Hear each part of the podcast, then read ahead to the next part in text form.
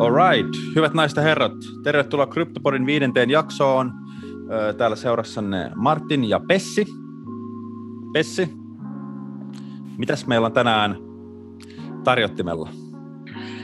No, tänään viidennessä jaksossa tietysti käsitellään Elon Muskin twiittejä, meidän lempiaihe, mutta on meillä muutakin. Tota, mennään tuttu tapaa markkina-analyysistä, lähdetään liikkeelle, sitten käydään vähän Bitcoin-konferenssi Miamin satoa, mahtaisia ja tällä kertaa maan vieraanamme on El Salvador, jonka presidentti on noussut Bitcoin-kansan suureen suosioon hyvin nopeasti. Sitten meillä on tota, härkäisiä bull-uutisia, eli lopussa pureksitaan erilaisia bullish-uutisia, jotka kenties piristävät mieliämme nyt hieman dippisen markkinasegmentin keskellä. Upea, upea. All right. Eli CryptoPodi on suomalainen keskusteluohjelma, jossa käydään läpi ajankohtaisia asioita kryptovaluutoista ja sen trendeistä. Ohjelmassa esitetyt mielipiteet ovat juontajien ja vieraiden omia, joita ei tule tulkita sijoitusneuvoiksi. Ohjelma tarjoaa coinmotion.fi. Ja jos sulla ei vielä löydy hyvä kuuntelija tai katsoja CoinMotionista tiliä, niin koodilla CryptoPodi saat 50 prosenttia alennusta kaupankäyntikuluista ensimmäisen kuukauden ajan. Eikö näin? Eli kyllä, eli suuntaa coinmotion.fi, sieltä rekisteröidy ja aloita tilinluotiprosessi ja kirjoita sinne kupokikoodikenttään CryptoPodi. Ja sitten saat valennuksen. Juuri näin. Ja lähdetäänpä tota noin niin, sisällön pariin, eli täältä näette, hyvät naiset ja herrat, CryptoPodi, meidän upea, upea logo siinä ja nousu käydä siellä takana, mikä on kyllä tänä päivänä mennyt alaspäin, mutta ehkä se on sitten tässä dippikohdassa. Eli sitten ensimmäisenä, ensimmäisenä mennään markkinatilanteeseen. Tässä näette Bitcoin, Bitcoin ja dollarin ö, päivittäiset kynttilät. Ja tässä mä oon tehnyt tämmöisen hienon kolmio tähän näin.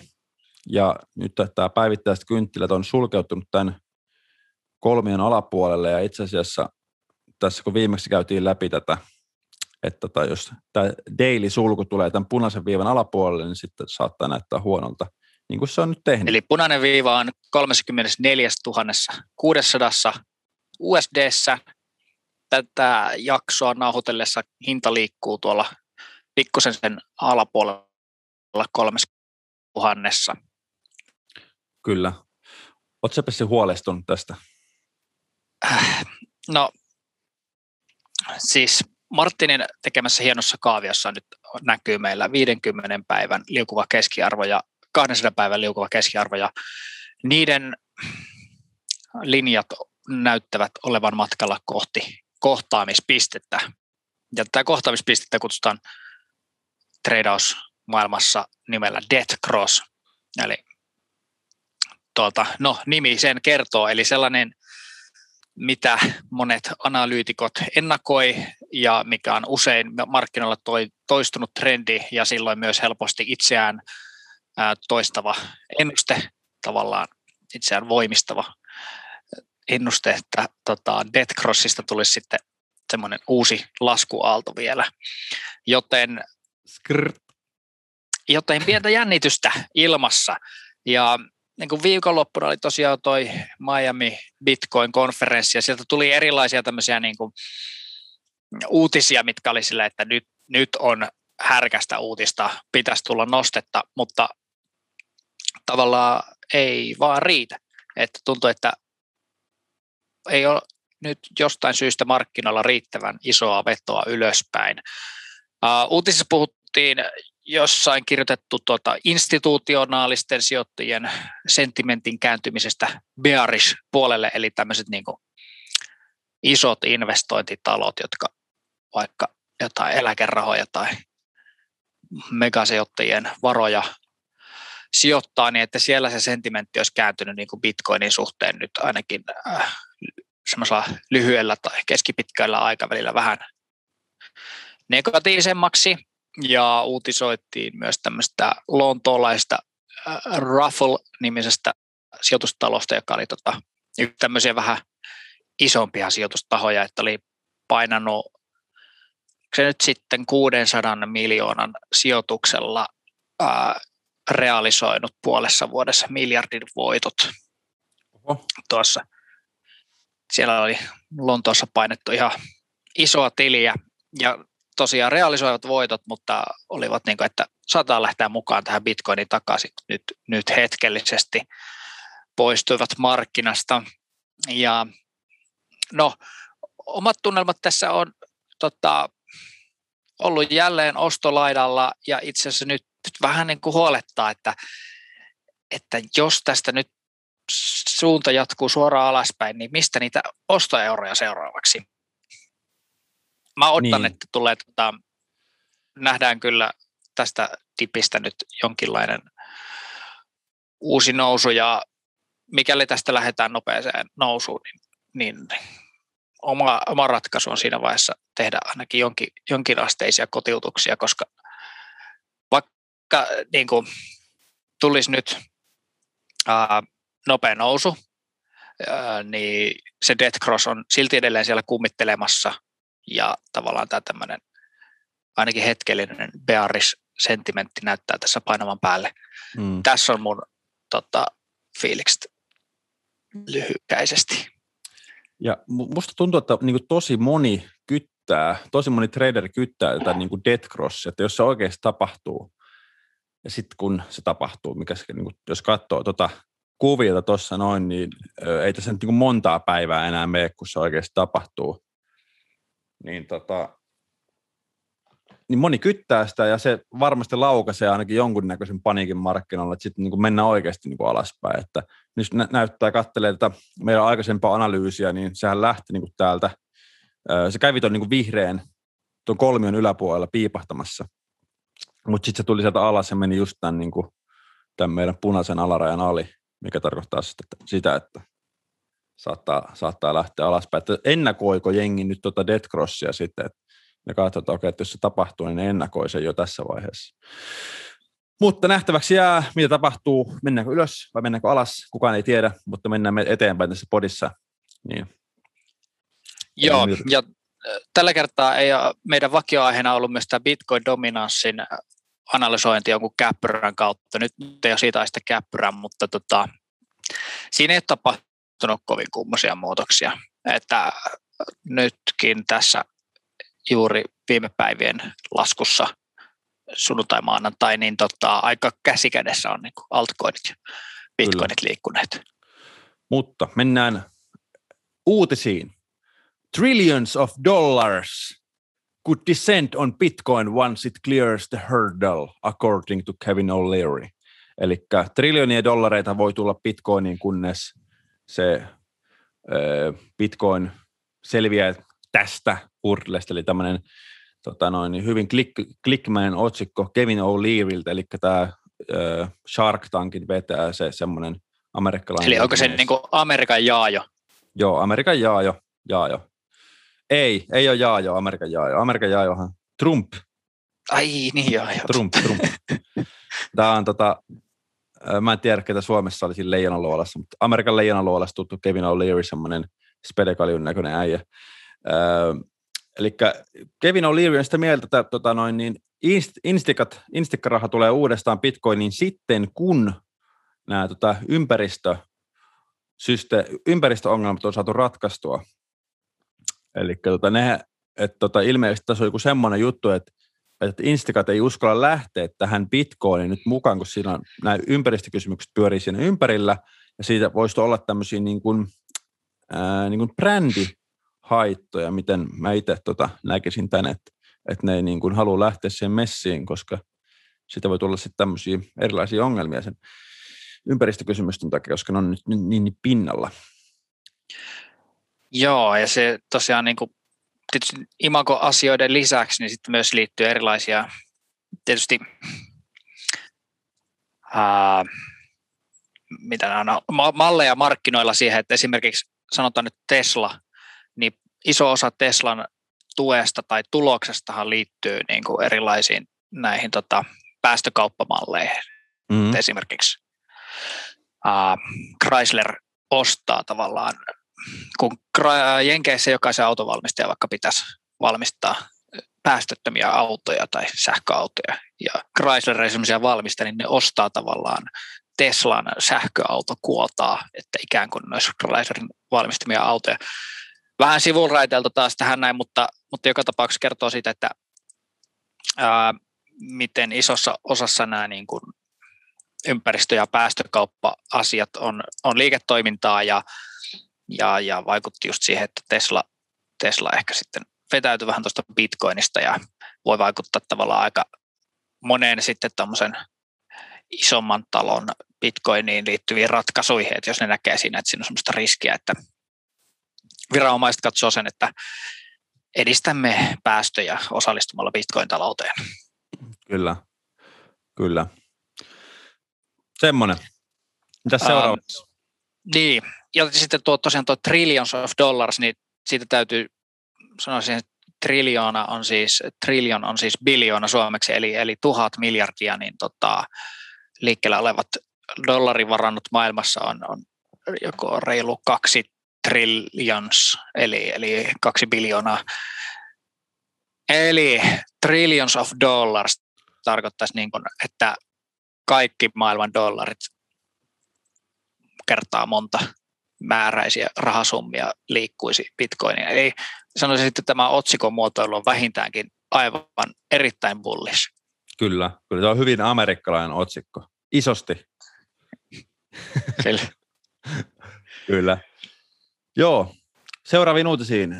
Mark Cuban omistaa nyt yli sata altcoinia. Tässä ovat hänen suurimmat kryptoinvestointinsa. Mutta tota, äh, eli tämä Mark Cuban on ilmeisesti aikaisemmin sanonut jossain, jossain haastelussa, että 60 prosenttia hänen kryptoportfoliosta on bitcoineissa, 30 prosenttia Ethereumissa ja 10 prosenttia muissa altcoineissa. Ja sitten on tämmöinen Lark Davis, tämmöinen kryptotrader kautta YouTubettaja on sanonut, että, että, että mitä me tiedetään ja mistä, mitä tietoa me ollaan saatu ja mitä me ollaan nähty hänen lompakostaan, niin tällä Mark Cubanilla on muun muassa suomalaista aavetta, mitä voi myös ostaa tai mihinkä voi myös investoida CoinMotionissa, Rariplea, äh, Sushi Swappia, eli Sushi, sitten on Matikkia, eli Polygonia, sitten Serum, SRM ja Injective protokollia ja sitten Phantomia. Eli Mark Cuban kulma omistaa nyt ainakin näitä näiden sadan altcoinin joukosta. Joo, tuossa ihan mielenkiintoisia projekteja. Siellä on näitä tämmöisiä DeFi-projekteja, hajautetun rahoituksen projekteja, niin kuin Aave ja SushiSwap, eli SushiSwap on Uniswapin suora kilpailija. Itse asiassa ne jopa omistaa, onko se nyt uniswap.com domainin. Tota, aika konnia ovat olleet, että menet uniswap.comiin, niin mun mielestä se menee sushiswappiin. Ja tota, sitten Polygon, tämä äh, niin kuin Ethereumin Layer 2 ratkaisu, missä on todella edulliset siirrot sitten siellä Joo. Polygon-verkon sisällä. Se on aika kovassa nosteessa ollut projekti tavallaan tästä suuresta laskusuhdanteesta, mikä nyt on ollut viime kuukausina, niin, niin yksi parhaiten selvinneitä mm. kryptoja. Sitten siellä on Serum ja Injective ja Phantom. Mä en ole itse ainakaan noihin hirveästi paneutunut. Mä joskus noista lukenut, mutta en enää muista kuollaksenikaan, että mitä ne oikein tekee, mitä ne tarkoittaa, ja enkä ole itse asiassa kauhean kiinnostukkaan tällä hetkellä. Joo. Phantom on tämmöinen alusta palvelu kanssa, missä pitäisi olla nopeat ja skaalautuvat ja edulliset siirrot, mutta tota, mitenkään hirveän hyvin siitä projektista, enkä varsinkaan noista kahdesta muusta perillä. Onko tämä Mutta Phantom, siis, siis, onko tämä Phantom siis semmoinen, vähän niin kuin Ethereum, että siellä on sitten omat niin kuin nodet siellä? Ja, Et, ja t- tätä selvitellään. No selvitelläänpä sitä, selvitelläänpä sitä. Mutta ei mitään. Meillä, tämä oli tämmöinen mielenkiintoinen biljonäärin, katsaus biljonäärin lompakkoon. Haluaisin laittaa sen tähän näin Ajattelen, että tässä on hieno klikkiotsikon meidän YouTube-video. Ja, tai itse asiassa niin 60 prossaa bitcoinissa, 40 prossaa alteissa, 30, 30 pinnaa Ethereumissa. Musta tuntuu, että tämä on semmoinen aika tyypillinen, vähän isomman sijoittajan salkku. Ja sanotaan, että tota, mä olen niin aika ää, pitkään muutamien vuosien ajan niin ainakin sanonut kavereille, jotka ensimmäistä sijoitustaan miettii ja sitten kyselee, että mihin, mihin lähtisi, niin tavallaan eihän sitä niin kuin, eihän mulla mitään valtuuksia sijoitussuosituksia antaa, mutta jonkinlainen tuota noin, rohkaisu yleensä on hyvä, niin, niin, niin Bitcoin, Ethereum jollain 70-30 suhteella on ollut semmoinen, minkä on muutaman kerran kehotuksena antanut ja sitten myöhemmin muutaman selkään taputuksen siitä saanut. Not että, financial advice.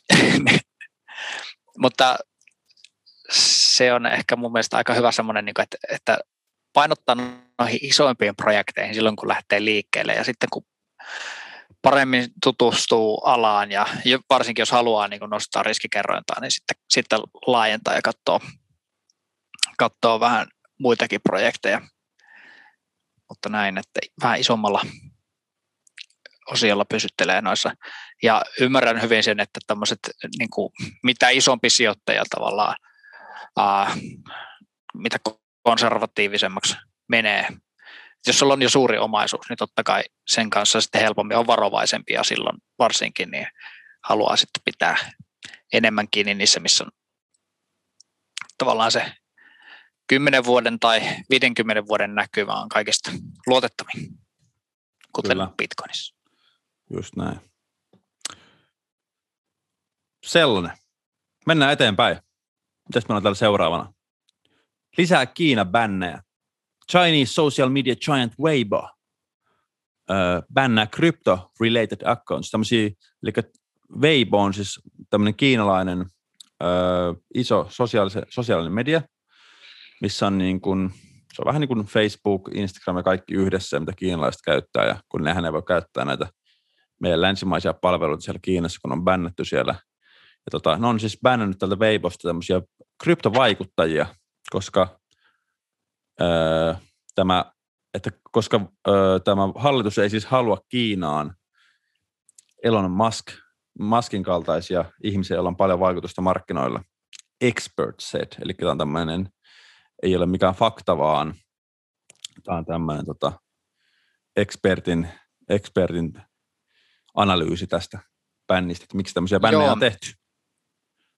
Ähm, no, kuulostaa ihan kiinalaiseen yhteiskuntakehityksen tyypilliselle muuville ja samantyyppisiä tietysti lännessäkin näitä kryptovaikuttamiseen liittyviä tavallaan rajoitteita on nähty jonkin verran, mutta itse asiassa tähän liittyen vastapuolella juurikin Google niin poisti niiden 2018 asetettuja kryptojen oliko se nyt mainostamiseen liittyviä rajoitteita.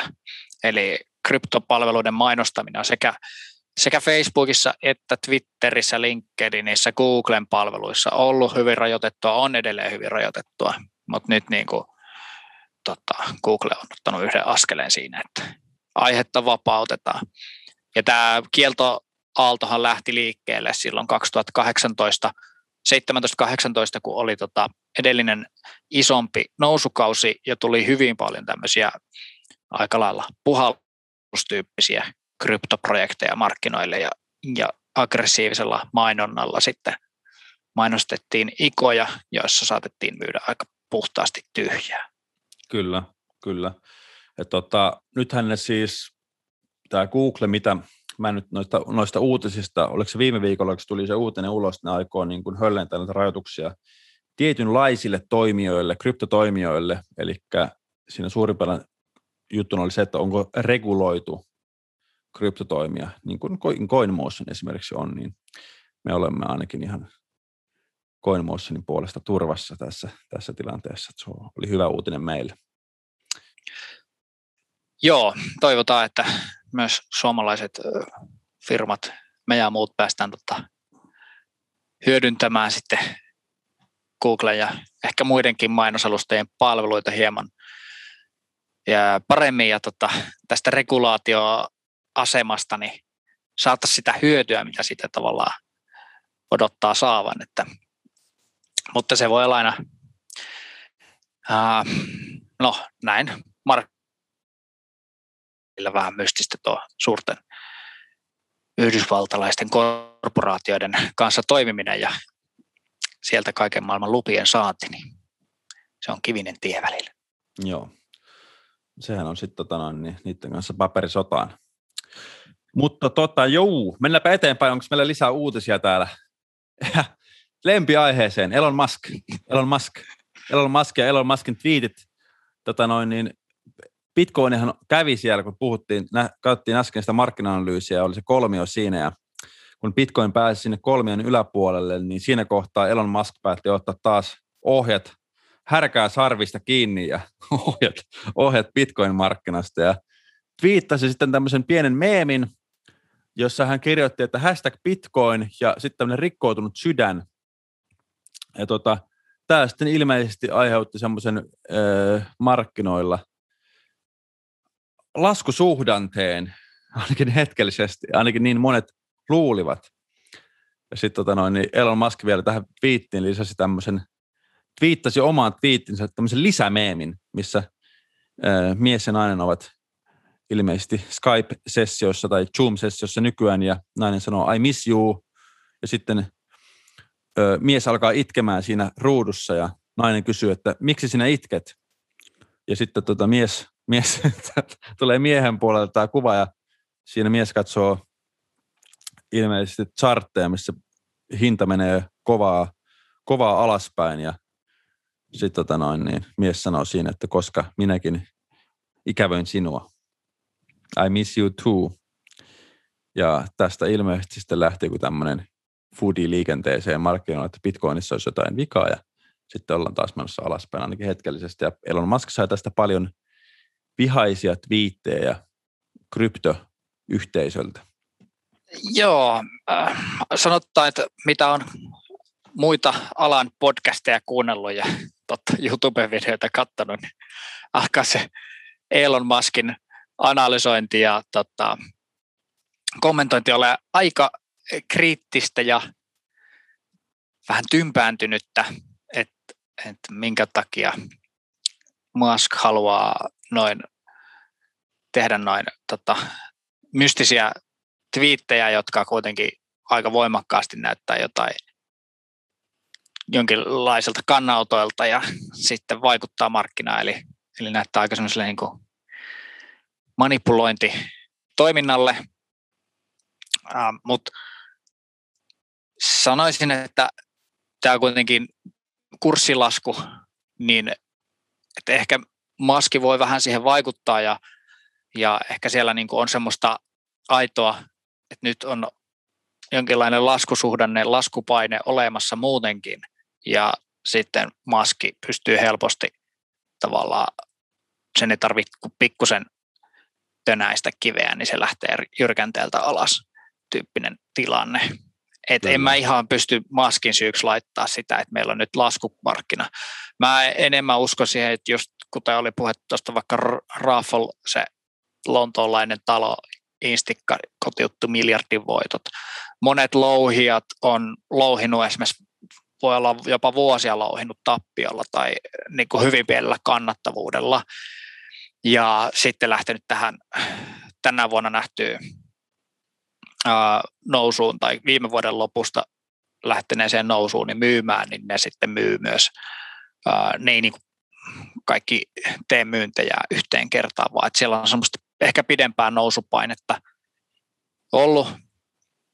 Mä jotenkin että se no, myyntipaine niin alkaisi olla pikkuhiljaa taputeltu mutta nähtäväksi jää, että riittääkö se, tuleeko enemmän ostopainetta, joka sitten aiheuttaisi, saisi markkinan taas muutenkin kuin hetkelliseen pienen nousuun. Kyllä, kyllä. Kyllä. Sitten lisää Elon Muskista, eli täällä tämmöinen John Rice Crypto, en tiedä kuka hän on, mutta hän viittasi, että hei Elon Musk, tapasin juuri Martinin, taksikuski Miamista, kuka sanoi minulle hävinneensä 10 000 dollaria investoidessaan Dogecoiniin, mihinkä hän lähti sinun twiittisi takia. Maybe it's calm, time to calm down, hän twiittaa tällä tavalla. Ja, ää, mä en tiedä, kuka tämä Martin on, että mä en ole nykyään enää toimistolla, että mä oon täällä Miamin officella.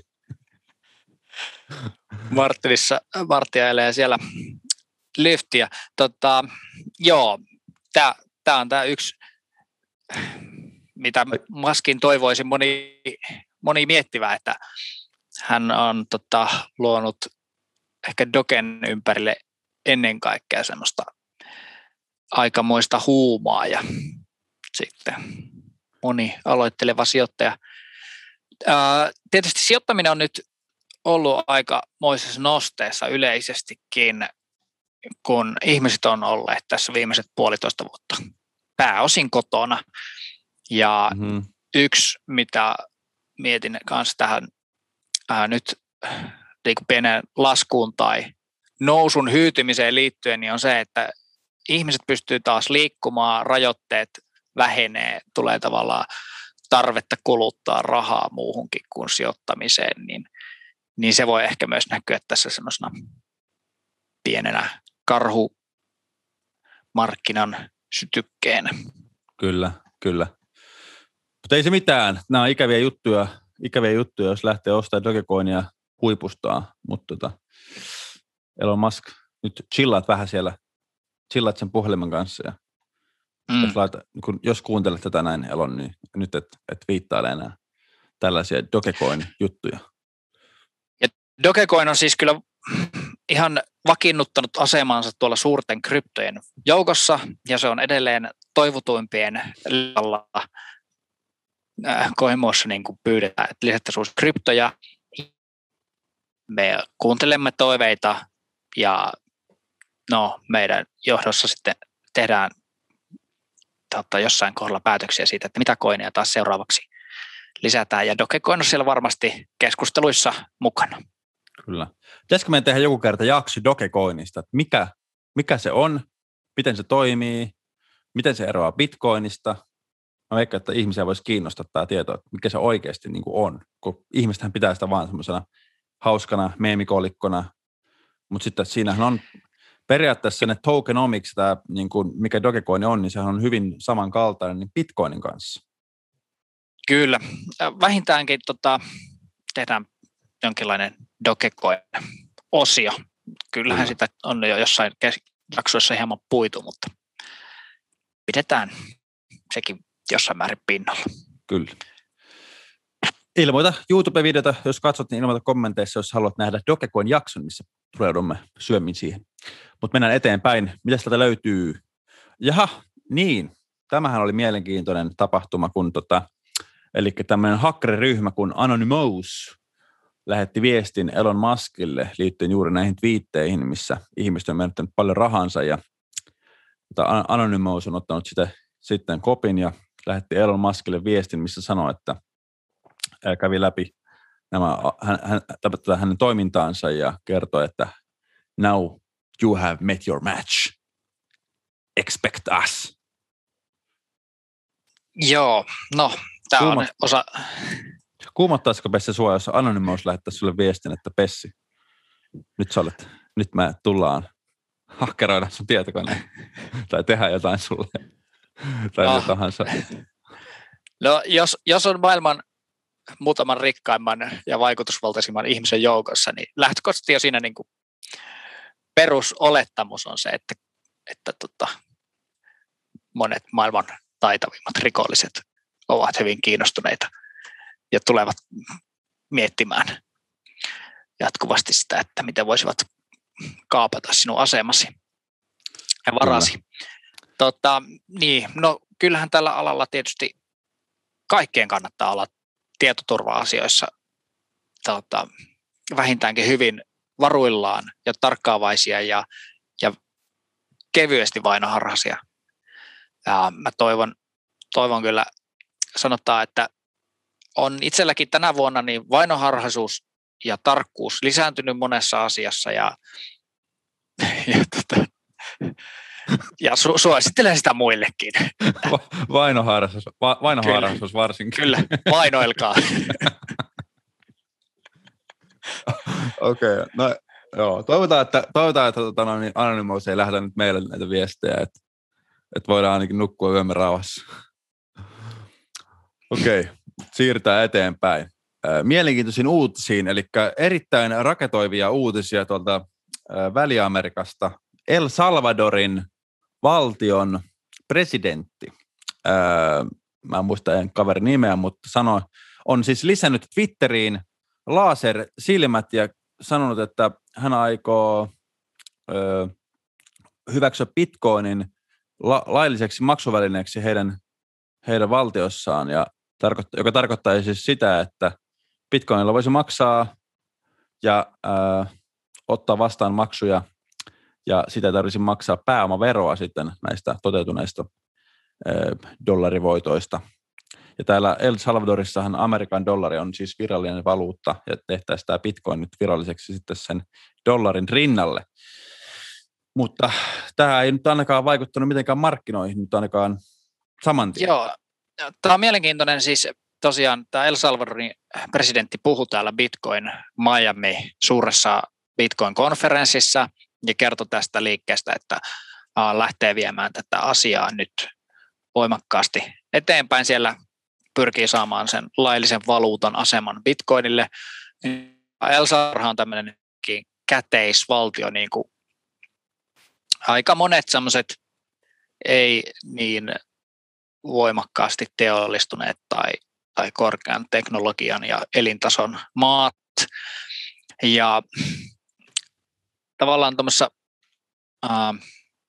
käteispainotteessa yhteiskunnassa – niin sehän on aika mielenkiintoista, että vaikka bitcoinia pidetään tämmöisenä, että se on internetraha ja alu, aluksi on ollut sellainen, jota voi hyvin vähän seurata, niin itse asiassa jos, jos käteiseen toimintansa perustava valtio siirtyy siihen, että kansalaiset käyttää paljon bitcoinia, niin se voisi näyttää niin kuin hallinnon suunnalta viedä asioita siihen suuntaan, että pystytään itse paremmin seuraamaan sitä kansalaisten rahaliikennettä ja, ja ehkä jopa helpommin verottaa niitä.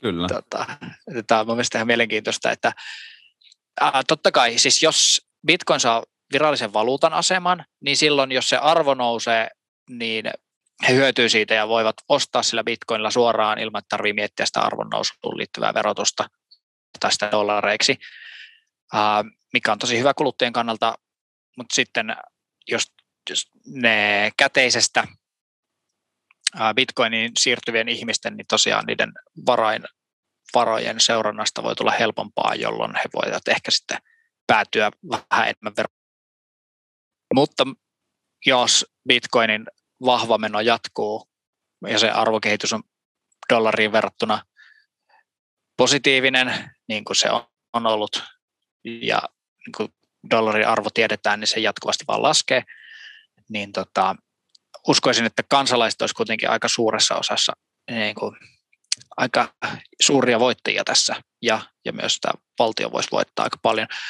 Ja mä en usko, että tämä El Salvadorin esimerkki tuo vastaavaa liikettä kovin nopealla aikataululla mihinkään länsimaihin, että nyt vaikka tämän seuraavaksi tulisi joku totta, tai mm, Biden ilmoittaisi, että nyt jenkit tai yhdistynyt kuningaskunta päättää ottaa bitcoinit käyttöön virallisena valuuttana, mutta tämmöiset muut vastaavan kaltaiset valtiot kuin El Salvador, jotka on kanssa käteispainotteisia, missä kaikilla ihmisillä tai kansalaisilla ei ole pankkitilejä, tai sanotaan, että El Salvadorissakin niin kuin se osuus ihmistä, jolla ei ole edes pankkitiliä, on ja itse asiassa tästä tuli jo yksi follow-up, niin oli Paraguay, sieltä niin kuin jotkut ää, kansanedustajat, hallinnon edustajat, niin vaati sitä, että nyt vastaavaa, että seurataan El Salvadorin esimerkkiä.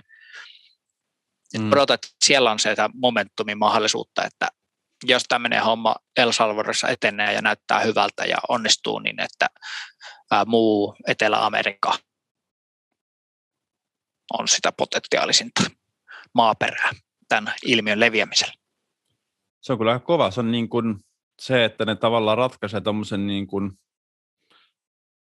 eh, niin kuin finanssi-ekosysteemin ongelman sille, että ne vaan ottaa bitcoinin käyttöön käytännössä. Jep. Sitten ei tarvitse itse rakentaa sitä koko finanssijärjestelmää, vaan ne vaan ottaa bitcoinin käyttöön ja sitten se on siinä. Joo, siinä mut, niin pitää mut, rakentaa sitten erilaisia seurantajuttuja sun muita, mutta silleen, että se isoin Kyllä, ja siinähän niitä, niillä apuna on äh, tämä Stripe. Uh, no, yksi Bitcoin maksujärjestelmiin keskittynyt yritys on kuitenkin ollut niin tässä konsultoimassa ja tavallaan no, yhteistyötahona tässä El Salvadorin Bitcoinin laillistamisasian käytäntöön viennissä. Kyllä. Mutta tästä löytyy hyvät uutiset ja miehen puheet löytyy internetistä tuolta Bitcoin Miami-konferenssista, niin suosittelen vilkaisemaan, mikäli aihe kiinnostaa kovemmin. Jatketaan seuraavaan härkäiseen uutiseen. Michael Saylor, Michael Saylor, MicroStrategy'n, äh, MicroStratchin toimitusjohtaja, kertoo, että he aikovat tota, äh, proposed private offering of, aikoo taas investoida lisää bitcoiniin 400 miljoonaa dollaria. Eli laina rahaa 400 miljoonaa, että voi ostaa lisää bitcoinia.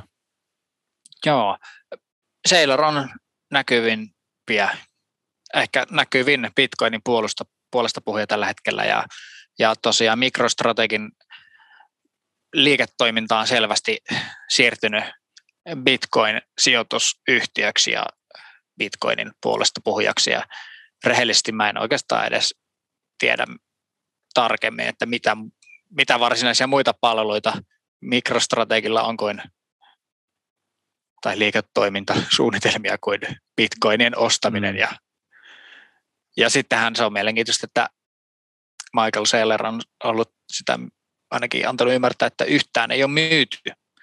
Mm.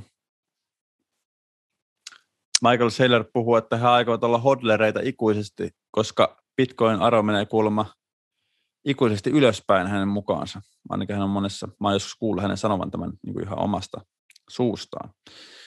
Että tota, saa nähdä, että mitenkä, mitenkä tämä vanhenee, tämä, tämä keissi, nyt niin, kuin ainakin lyhyellä tähtäimellä. Ja itse asiassa seuraava Bull-uutinen on aiheeseen hyppääpäs yhtä slaidia eteenpäin, niin mä pääsen lukemaan tähän Seilerin liittyvän. Kyllä, eli Ammous, joka on kirjoittanut Bitcoin-standardi-kirjan.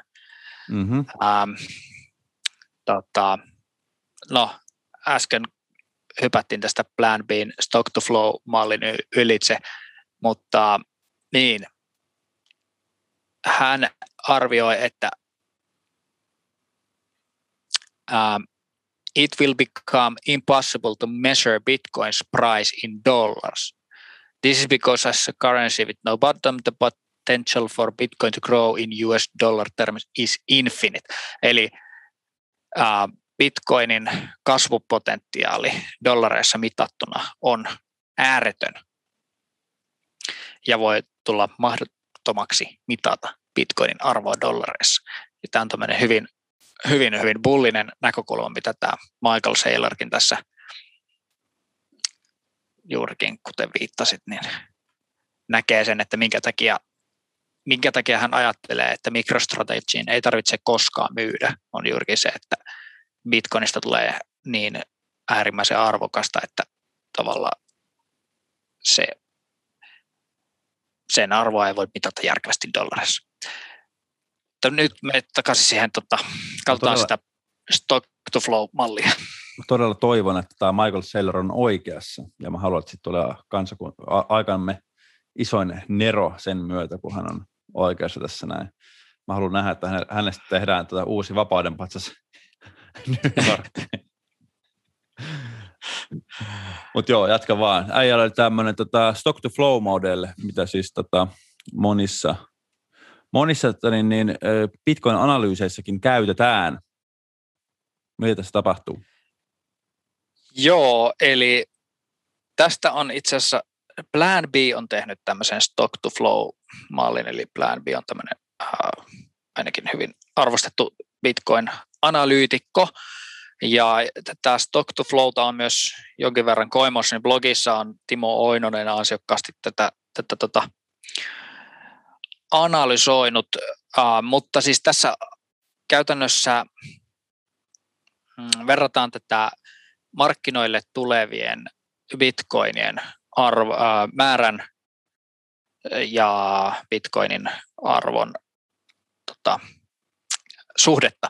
Eli uh, olemassa olevien bitcoinin määrä suhteessa vuosittain syntyvien bitcoinien määrä on koko ajan suurempi. Mm. Syntyy muutamia prosentteja bitcoinia enää vuodessa lisää ja se jatkuvasti niin halvingeen neljän vuoden välein ää, se aina tippuu ja kun olemassa olevien bitcoinien määrä kasvaa, niin se myös sitä myötä tippuu.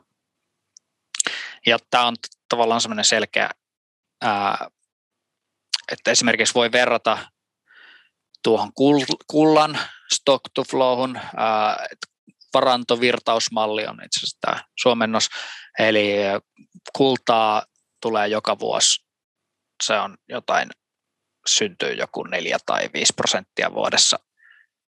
Louhitaan uutta kultaa suhteessa siihen, paljonko kultaa on jo olemassa. Ja viime halvingin jälkeen niin tota Bitcoinin tämä niinku uusien Bitcoinien syntymissuhde verrattuna olemassa oleviin, niin tippu pienemmäksi kuin tämä kullan varantovirtaussuhde. Ja tavallaan kullalla se on kaikista pienin kaikista meidän arvokkaista raaka-aineista.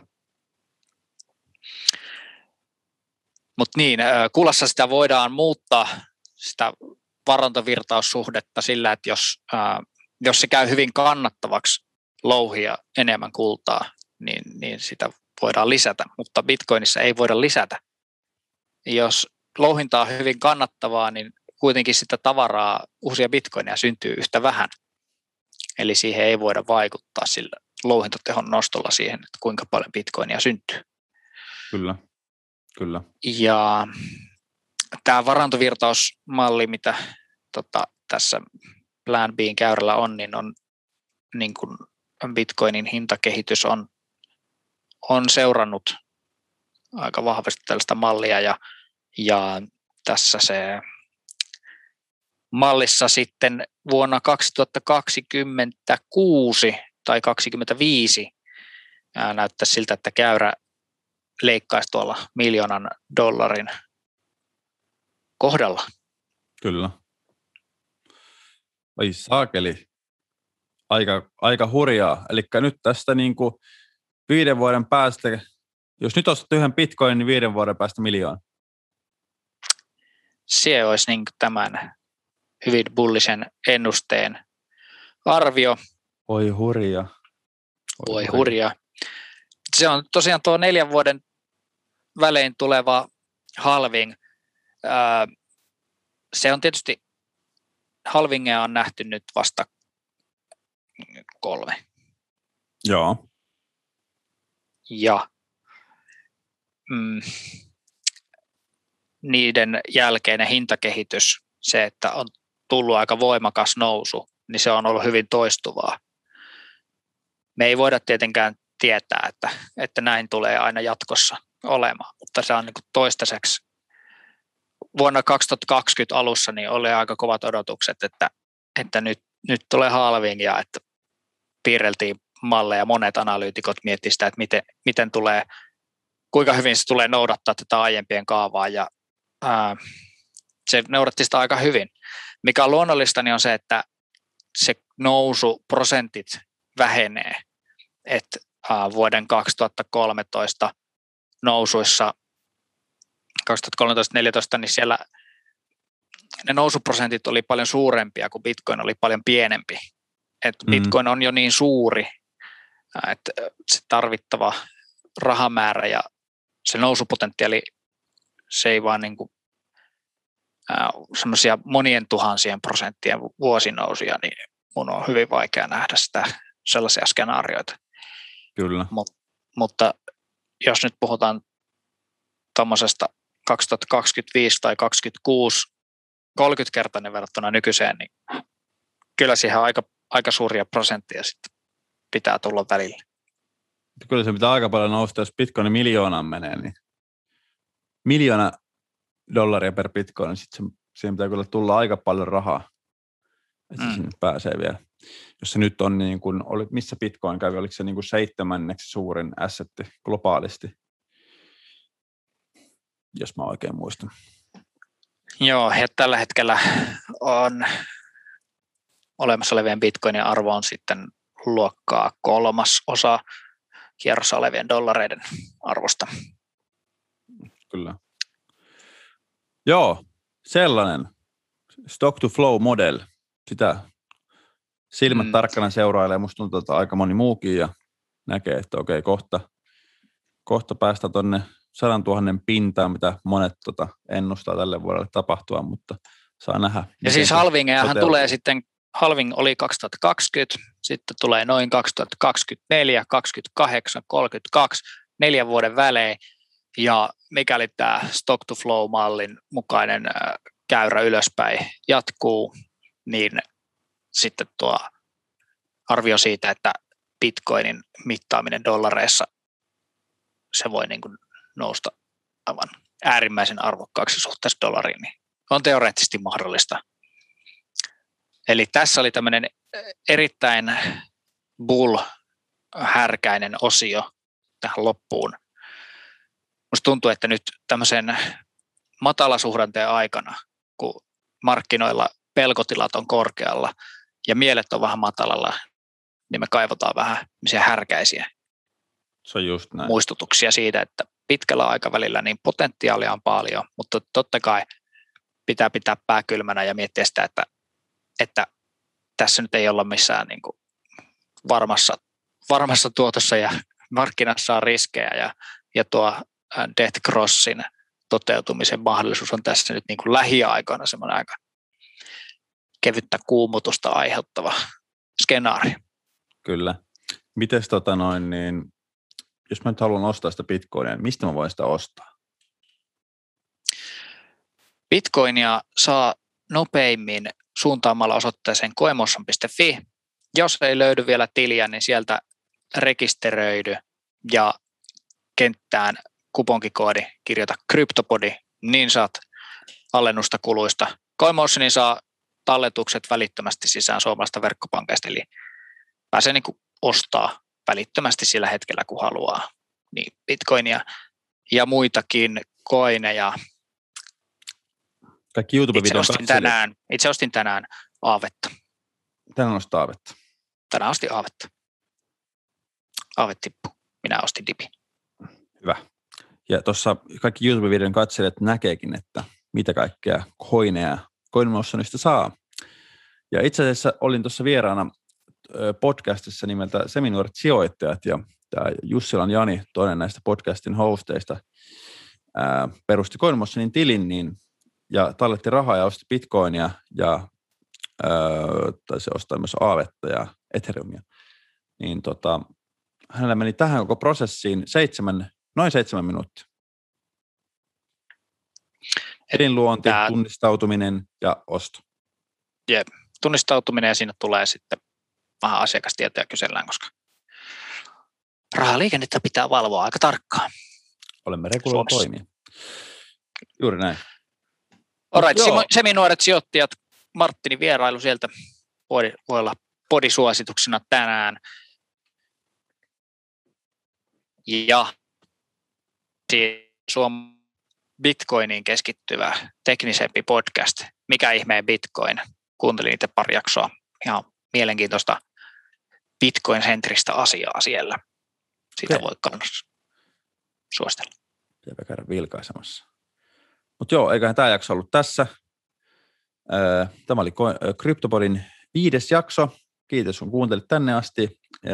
Jos katsot YouTubessa, pistä kanava tilaukseen, tykkää videosta ja anna meille palautetta. Ja jos olet Spotifyssa, niin pistä podimme seurantaan ja jaa se kavereille. Ja näemme taas ensi viikolla uuden jakson merkeissä. Kiitos. Koska viikkoa.